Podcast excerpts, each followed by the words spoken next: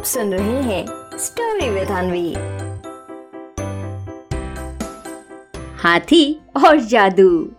एक बार की बात है, ढोलकपुर जंगल में एक बात फैली। वो ये कि गज्जू हाथी को एक ऐसा जादू आता है कि जिससे वो जो भी चाहे और जब भी चाहे वो ला सकता है। अब फिर क्या था? सभी जानवर एक एक कर गज्जू हाथी के घर जाने लगते हैं और बहुत प्यार से उसे बोलते हुए अपने घर बुलाते हैं।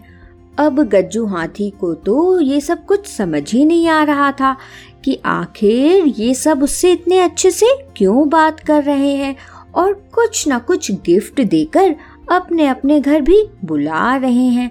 अब क्योंकि सबने इतने प्यार से उसे बुलाया था, इसलिए एक एक कर गज्जू हाथी उन सब के घर जाना शुरू करता है। सबसे पहले वो मोंटी बंदर के घर जाता है और मोंटी बंदर भी उसे देखकर खूब खुश होता है। फिर गज्जू हाथी को और ज़्यादा इम्प्रेस करने के लिए वो खाना निकालता है और जब गज्जू हाथी अच्छे से खाना खा लेता है, इसके बाद मोंटी बंदर उससे बोलता है हाँ तो गज्जू दादा, आपको मैंने गिफ्ट भी दिया, टेस्टी टेस्टी खाना भी खिला दिया। अब अब आप मेरा एक काम कर लेंगे, है ना गज्जू दादा? जादू जादू जादू जादू। अरे कच्चू दादा आप ऐसे क्या मुझे देख रहे हैं? अभी तक आपको समझ नहीं आया मैं क्या बोलना चाह रहा हूँ? हम्म, ठीक है ठीक है बताता हूँ मैं बताता हूँ पूरी बात। कच्चू दादा मुझे जादू छे। छुपल छुपल छुपल मंकी बना दीजिए। इससे पता है क्या होगा गज्जू दादा इससे मैं अपना छाला काम झा कर लूँगा। और जब चाहूँगा यूँ बड़े पेड़ पर चल जाऊँगा और मीठे मीठे आम खाकर नीचे आ जाऊँगा।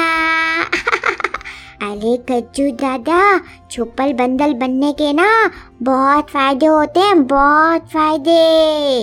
हम्म, तो अब तो अब यूँ ऐसे मुझे फिर से क्यों देख रहे हैं आप?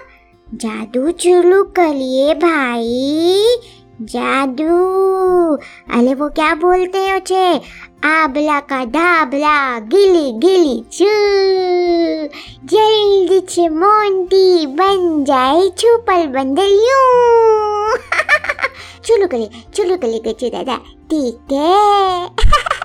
अब मोंटी बंदर की बात सुनते ही गज्जू हाथी उसे देखकर ज़ोर ज़ोर से हंसने लगता है और उसे कहता है, जादू और मैं पता नहीं भाई तुम्हें कैसे ये पता चला?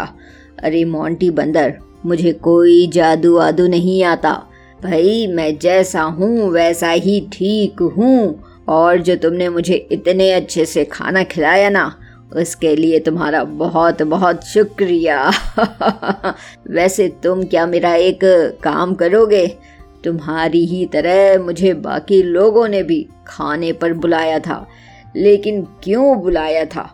अब तुम्हें देखकर मुझे समझ आ रहा है। इसलिए मोंटी बंदर, उन सबको मेरी तरफ़ से मना कर देना कि मैं नहीं आ पाऊँगा। ठीक है? और अब मैं चलता हूँ।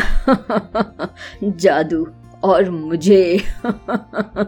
पता नहीं कहाँ कहाँ से बातें फैल जाती हैं।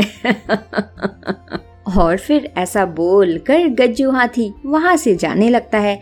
फिर मोंटी बंदर उसे रोकते हुए कहता है अच्छा तो तो वो कौन था जो बिना पेड़ से आम तोड़े बस आम खाए जा रहा था खाए जा रहा था हम्म बोलिए वो वो आप ही थे ना तो तो तो आप बिना जादू के ऐसे कैसे कर सकते हैं बताइए गज्जू दादा हाँ फिर मोंटी बंदर की ये बात सुनते ही गज्जू हाथी उससे कहता है